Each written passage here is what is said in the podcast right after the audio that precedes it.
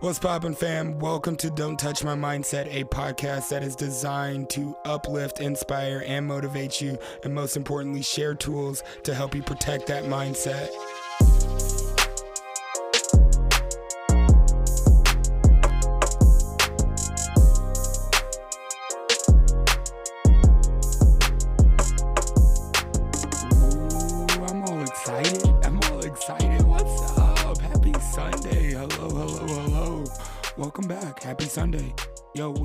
Back with a brand new pivotal moment, and I'm super excited for this one. This one I've been waiting for.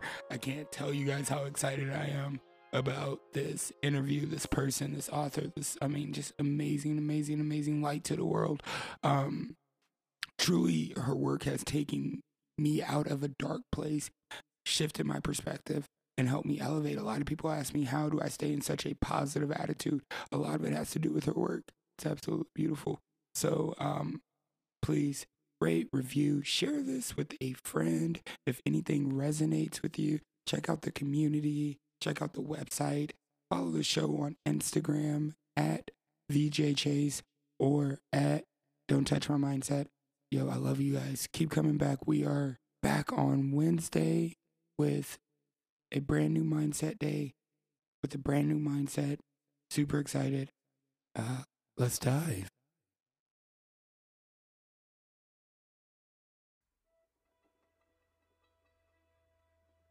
I am super, super, super excited. I'm thrilled. I am inspired right now. I'm sitting with a true inspirator, uh, Miss Susan Piver. Hello, how are you? Yeah, I'm good. Thank you. I'm so happy to be able to have this conversation with you. Yo, this is just awesome.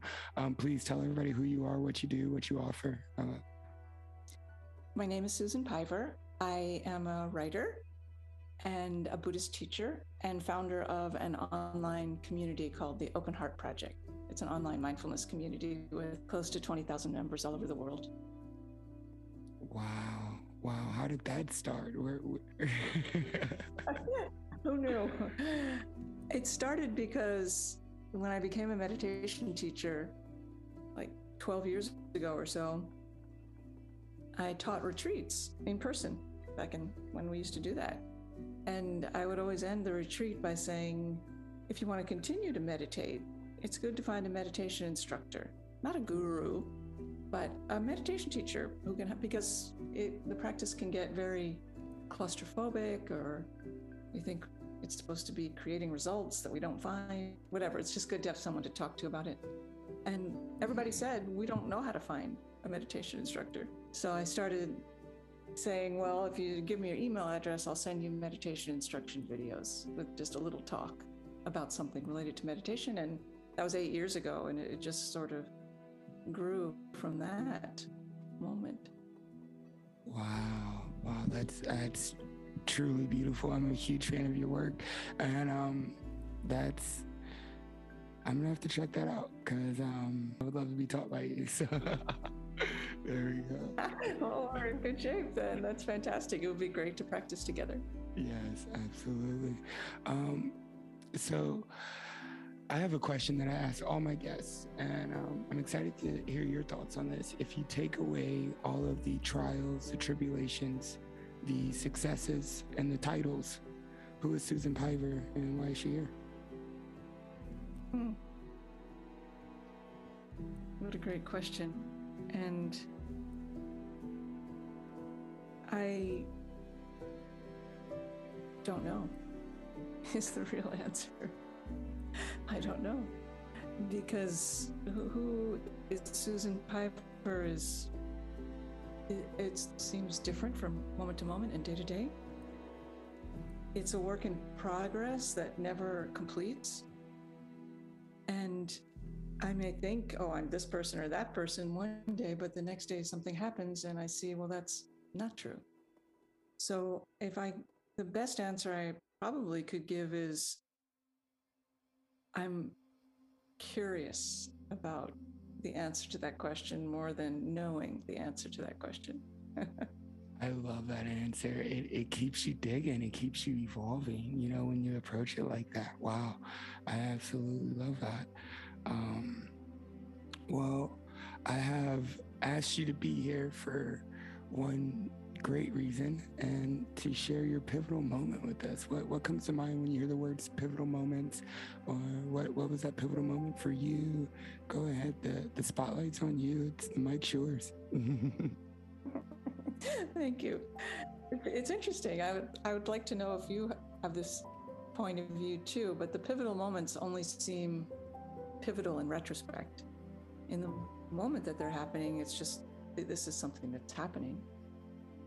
So, before we started recording, I just said it's it's it's a, it's a big day for me right now, and it's March 22nd when we're having this conversation, and it's the 10th anniversary of my father's passing. So it's uh, it's a day of sorrow and a day of joy, and we got to be with him uh, for his last breath. And when such a thing happens, it's impossible to understand what it means. How can this person be gone? And the answer never comes, but the meaning of that love weirdly deepens upon death. In this case, and in the case for anyone where, where there's been a loving, you know, normal human relationship complications, but basically, he was a wonderful person. And he had a good life and he had a good death.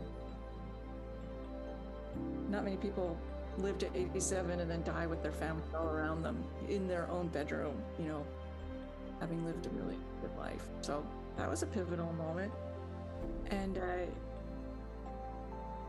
I guess we also, before we started recording, we're talking about a book I wrote called The Four Noble Truths of Love. And the Four Noble Truths, as you know, are the central tenets of the whole Buddhist path. Whether you're a Zen practitioner or a Tibetan Buddhist practitioner or whatever it might be, these four truths inform the whole journey. And a pivotal moment for me around those truths was I, am married. I've been married for 23 years. It's an incredibly long time. And, and at one point, thank you, thank you for the clap. Um, clap worthy, that's for sure. One, this was probably six or eight years ago. We were not getting along at all. And there was no reason. There was nothing happened. No one was being an ass. No one was. There's nothing to argue about, but we just could not connect. And it went on for months. Everything one, one person said upset the other. I'm sure you can relate, or anyone that's been in a relationship for more than six months can relate. What the hell? Huh? I thought, who, who are you? And so I was sitting at my desk one day just crying because I thought maybe it was over.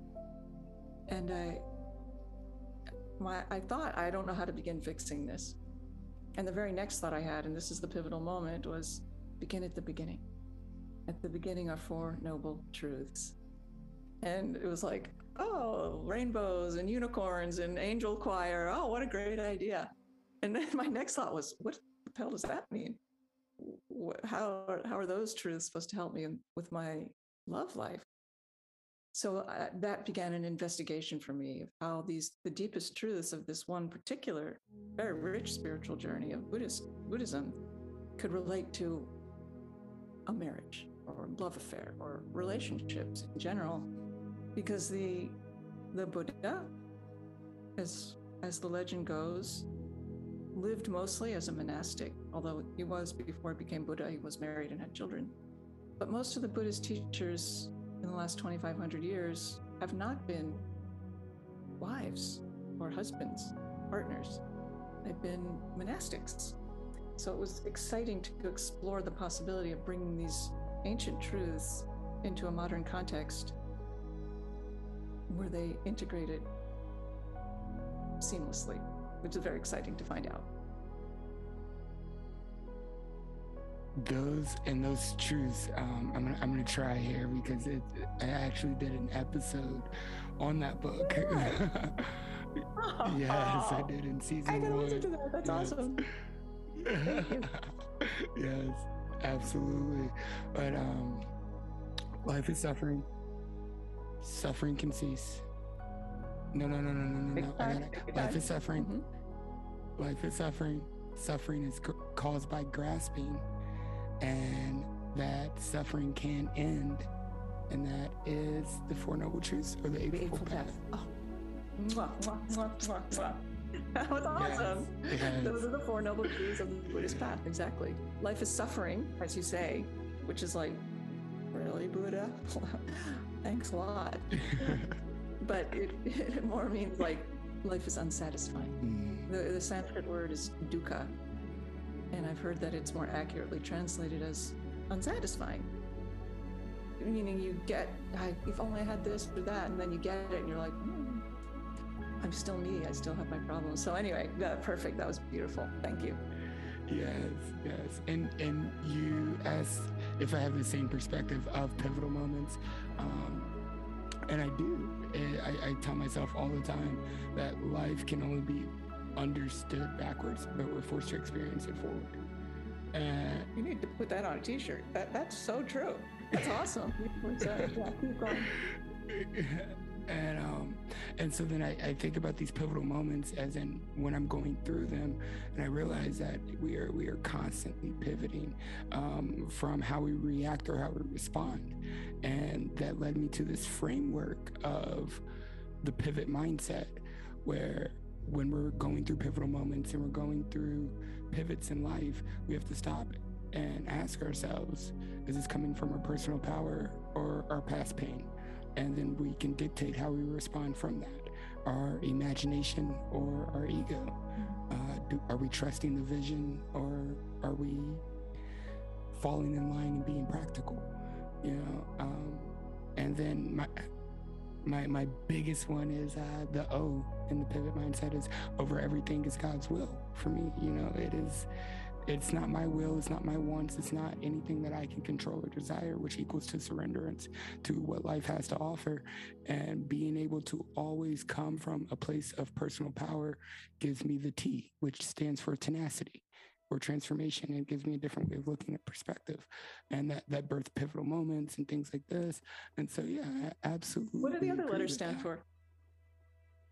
Um, yeah, so P is power, I is imagination, uh, v is vision.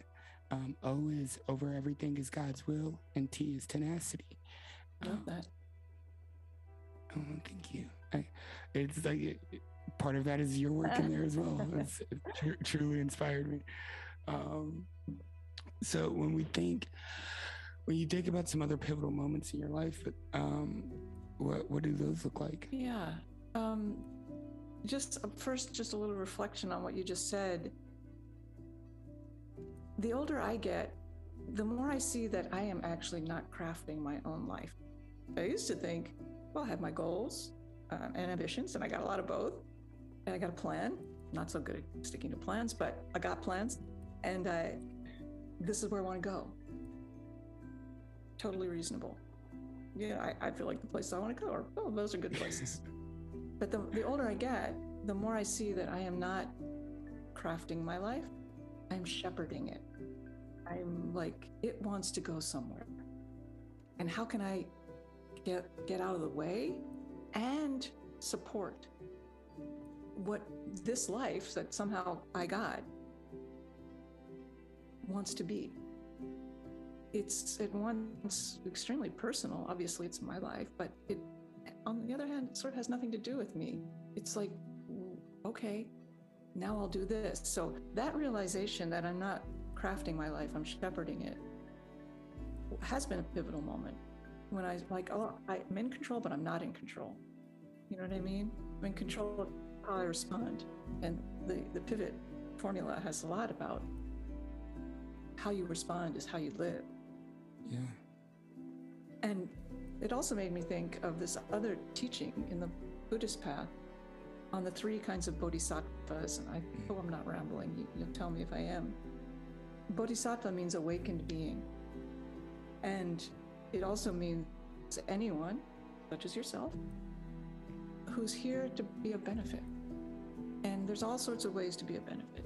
You can be a great parent, you can be a great teacher, you can be a great leader, you can just be kind to animals or tend a beautiful garden. I mean, there's all sorts of ways to bring beauty into the world. But in the classical Buddhist view, there's three kinds of bodhisattvas or awakened beings. And the first is called king. We could say king and or queen. Someone who leads others. Like, I got this, follow me, I'm, a, I'm, a, I'm going to take you there. Great. We need people like that. Second kind is called the boatman or boat person, which is everybody get in, I'll take us all there, we'll go together. I'm not leading you, you don't have to follow me, but I will go together. And the third is called the shepherd, and it's I'll go last. Everyone go through the gate, everyone, let me see if I can help everyone, and then I'll go last. And that's sort of considered the highest, the highest. So I'm not trying to intimate that shepherding your life means you're the highest, but there is a, something about the notion of shepherd, of seeing the big picture, but also paying attention to every detail. Because if you're not seeing the big picture of your flock or your life, you're you lose you know you lose the plot line.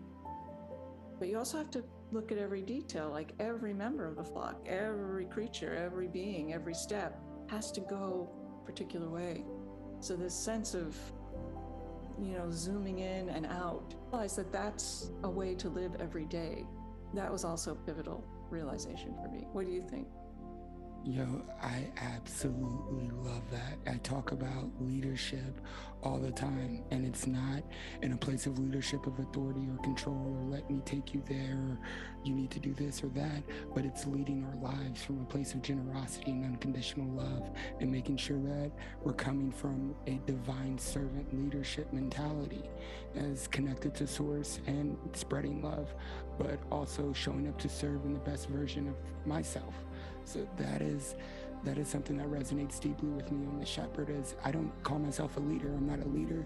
And I, I, as as the community grows, as the podcast grows, and as even the Instagram following grows, I'm not a leader. For I am a teacher and a shepherd, and I lead by my my actions and by example. I, I, I try to be the change that I want to see. I totally relate to that too. I'm not a leader. I'm a fr- I think of it as I'm a friend friend. And the Sanskrit word for that is Kalyana Mitra, means spiritual friend. It doesn't mean I know. The only difference between me and the people that study meditation with me is I've been doing it longer. That's all. Otherwise, we're all in the same boat. But I have a question about what you said. How do you? You said you you try to. I, I'm paraphrasing. I don't remember exactly what you said, but I try to act in accord with my divine, with divinity or with my divine hmm. inspiration. How do you check yourself to know that you're in alignment with the divine? I, am really interested to hear. It's a, a, there's no real answer, but I'm still. How do you do it? Absolutely. Um, well, if I take away my will and the things that I want, I drop into the feeling of the body and and whatever action that I have um, according to that feeling, as in if I'm advancing, moving in purpose towards a goal or towards an intention. Um, when I'm aligned or when I'm connected to source, the only thing that I should be feeling is peace and joy. That mm. is it. There, there, my my my source brings me nothing but joy and peace. And if there there's worry, if there's anxiety, if there's you know any other type of feelings there, um, I, I, have to stop and check myself. Is this something that the heart wants? Is this aligned with the mind? I try to integrate both while leading my life. You know, I don't know if that makes sense. Of course it does. It's lovely. How did you learn this? How did you did you teach yourself? Did you st- how did you figure this out? Um, I so I'm five years sober and I spent six months in prison, in state prison, and I didn't reach out to any of my family members. I didn't reach out to any loved ones or anything like that. I decided to go inward and actually figure out what is wrong with me, as in why am I behaving in this way and things like that. And when I did that, I there was one night that I recall, which is pivotal. Um, one night that I recall, er, my cellmate actually got moved out of the cell and transferred to a different camp and I was there by myself and I just got there and I didn't have anything except for my Bible and I picked it up and just started bawling and started reading it and I told and then I heard or told myself um, when I take one step towards God, He takes 10 steps towards me. And I have been getting aligned and building a personal relationship uh, with my Creator ever since. And um, so it, it, it threw gasoline on the fire for me to dive deeper, to learn more, to tap into unconditional forgiveness, to trigger unconditional self love for myself. It's fantastic. Makes me teary. But it's so fantastic. I can feel that moments for some reason in my own being, and that's that's powerful. I'm happy for you. Thank you.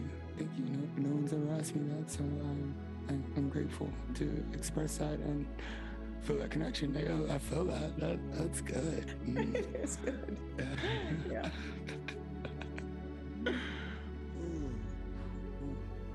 Um, question If you could make a 20 second phone call to your future self, what would you say?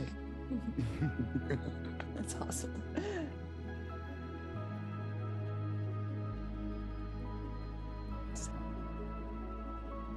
Relax. Stay the course. Just relax. How about you? You're exactly where you're supposed to be, homeboy. Quit stressing. Don't worry about it. It's gonna work out. Breathe. You got this. You got this. You got this. You did not come this far to tear down. I love that. That's great. I once heard a great spiritual teacher say, this was probably five years ago, this is like a scholar of the Buddha Dharma in particular, like countless years of solitary retreat and profound study of the great seminal texts and the source material, all the original teachings of the 2,500 years of Buddhist thought. And he said the more he studies, which is a lot, the more he saw that the entire spiritual journey can be summed up in one word, and that word is relax. That has really stuck with me. I contemplate that a lot. When I first heard it, I was like, really? But like I say, that was years ago, and it, it sticks with me like, relax. It doesn't mean, obviously, go to sleep or forget about it. It means be with, open to, employ gentleness. Not gentleness doesn't mean being nice always. It means being awake. And it's hard to be awake when you're not relaxed. When you're, in other words, when you're like eh, just eh, trapped in your own mind, which of course we all are. But if you can let that go, even for a moment, that's what meditation is all about practicing that, letting go then you relax. It again doesn't mean I feel good about. It means I can be with. Because you know, there's a lot of ideas that meditation will reduce stress and that's great. But I'm pretty sure the Buddha didn't teach it as a stress reduction technique. or a way to be a better leader. it's a way to wake up and stop suffering. And so you could relax by getting away from everything that causes stress. That's good. If you can, if you have the wherewithal to do that, great. Sometimes you have to do it. You just stay in bed, don't get up. It's not very practical. But the other way to relax is to include everything that's causing unease and to relax with pain, relax with sorrow, relax with rage. Not that that means those feelings go away. It just means I can include this. I can include this. This too. This too. And I'm pretty sure that's what he meant by relax. Not watch two seasons of Housewives of Beverly Hills in one day. Which I. hey, I have my shows too. it's all right. It is okay. Uh, you you you said that in two things popped up, and it was your awareness is like the open sky, and the the feelings, the emotions, the anxiety, the the worry, the stress, are like clouds passing by. Sit back, relax, and just watch the sky clear, and that is.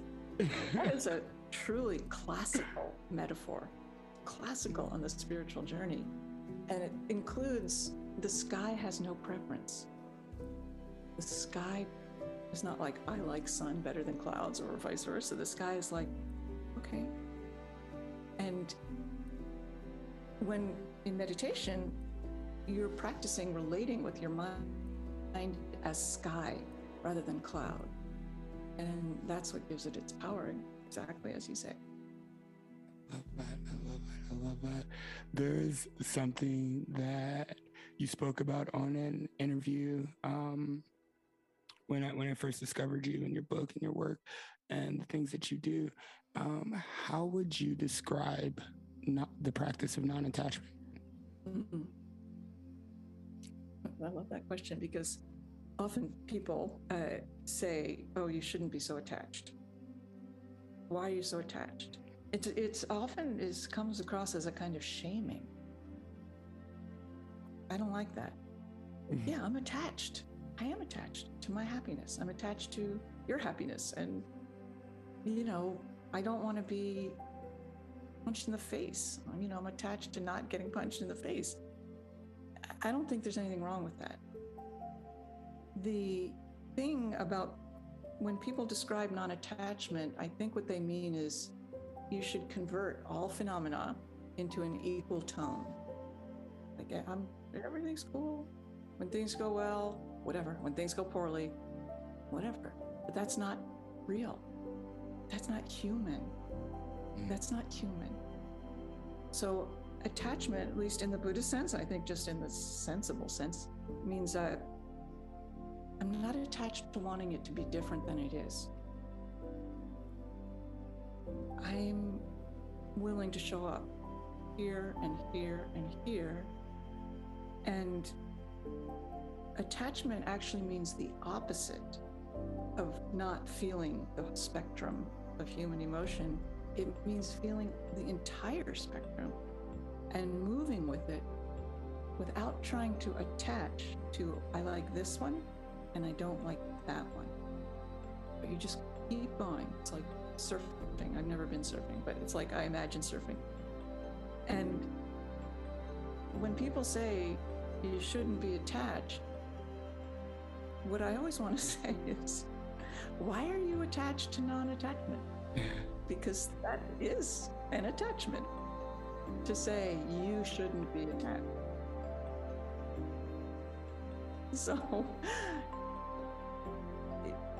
be with your life be with your life. Let it speak to you is a great way of expressing non-attachment, I think. What do you think?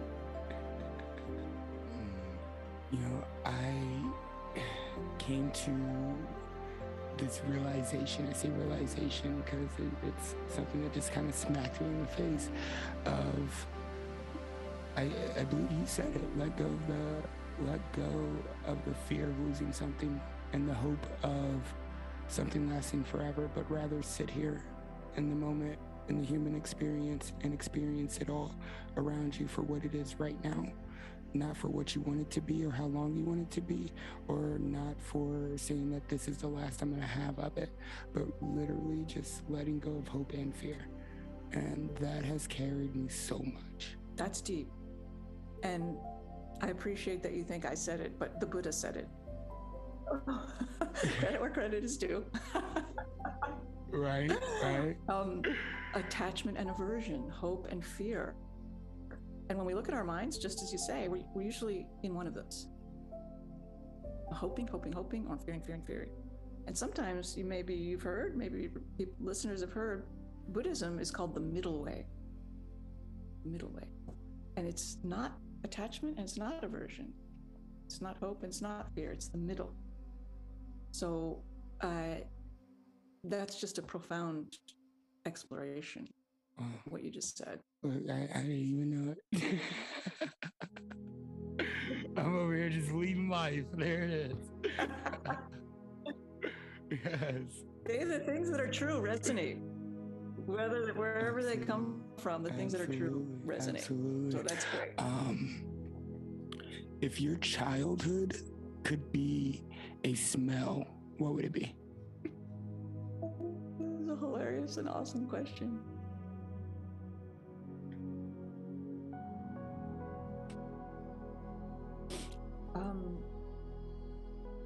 Thinking.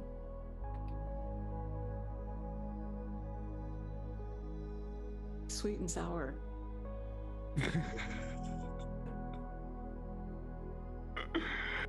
Sweet and sour. what what memory draws up sweet and sour? Well, I was born in a family of very nice people, and we we weren't poor, we weren't rich. We were like fine, as far as I could tell. And but I knew I didn't belong there.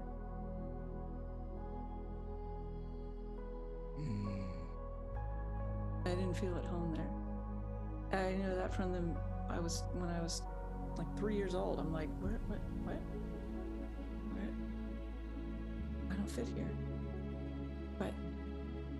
Perfectly nice, and it still is. And I'm close with my mother and close with my siblings, but I knew it wasn't for me.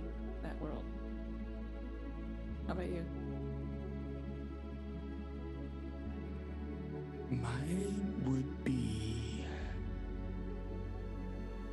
toasted cinnamon brown sugar bread with Yeah. butter. Please. That's gorgeous.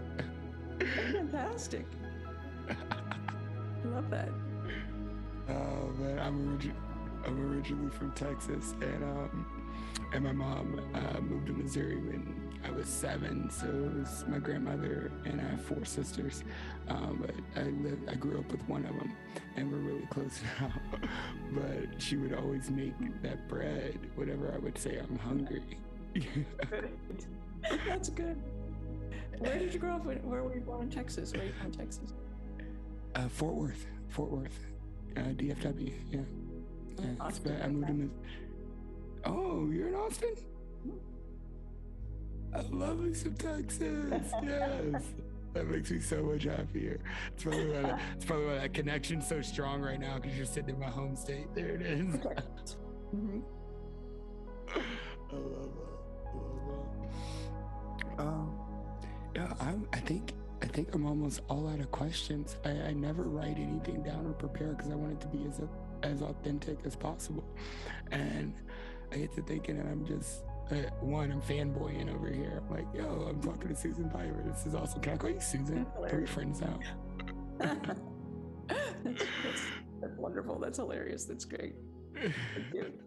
And I, I'm so glad that we got to connect. And I just, I just appreciate the work you're doing, and I'm happy to contribute and be part of it in any way. Oh, well, thank you.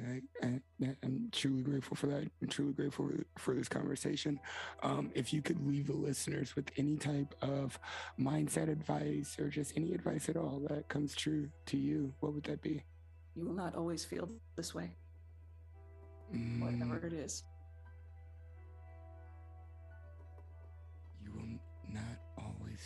This way. I love that. There's a big space. And I guess I would add to that this fam- fam- famous in my world any quote from a Tibetan Buddhist teacher named Chogyam Trungpa Rinpoche. Because you not always feel this way, everything in the path is like you're in a bigger space than you think. You're in a bigger space than you think. Oh, it's even bigger than that. Oh, bigger than that too. In fact, there are no boundaries, which can be very disconcerting. And uh, he said, and this is the best thing I think to leave anyone with, is uh, the bad news is you're falling through the air. Nothing to hold on to, no parachute. Good news is there is no ground. So can you just fall and fly? He didn't say that part. I added that part. I, I, that ins- I ins- yeah. No, I instantly felt like falling and flying. It was the exact same thing. There's no ground. just no ground. Whew. You're giving me all the feels. I love that. I love that. I love that. I love that. Yeah, thank you. Where can people, f- yo, where can people find you? Uh, what do you got? Uh, uh, what anything coming up? Anything you want to get the people to come check you out on? Oh, thank you. Yeah, uh, the Open Heart Project is a great place to connect and stay connected. Just openheartproject.com. And uh, I, I have a book coming out in August. I literally finished writing it yesterday. Yes. Oh, It's called it's called the Buddhist Enneagram. I don't know if people are familiar with the Enneagram, but it's this profound system for understanding yourself and others. And yeah, it, it'll be out August 27th. So I'm excited. Ah. Oh my gosh. Well, I'm I'm gonna if I can I'm gonna pre-order. Um, super excited to read it. Uh, wow. Wow. Thanks. Yeah. No, that makes me really happy. Well, thank you, thank you, thank you, thank you so much for being here. Thank you too. It's, it's a delight to talk.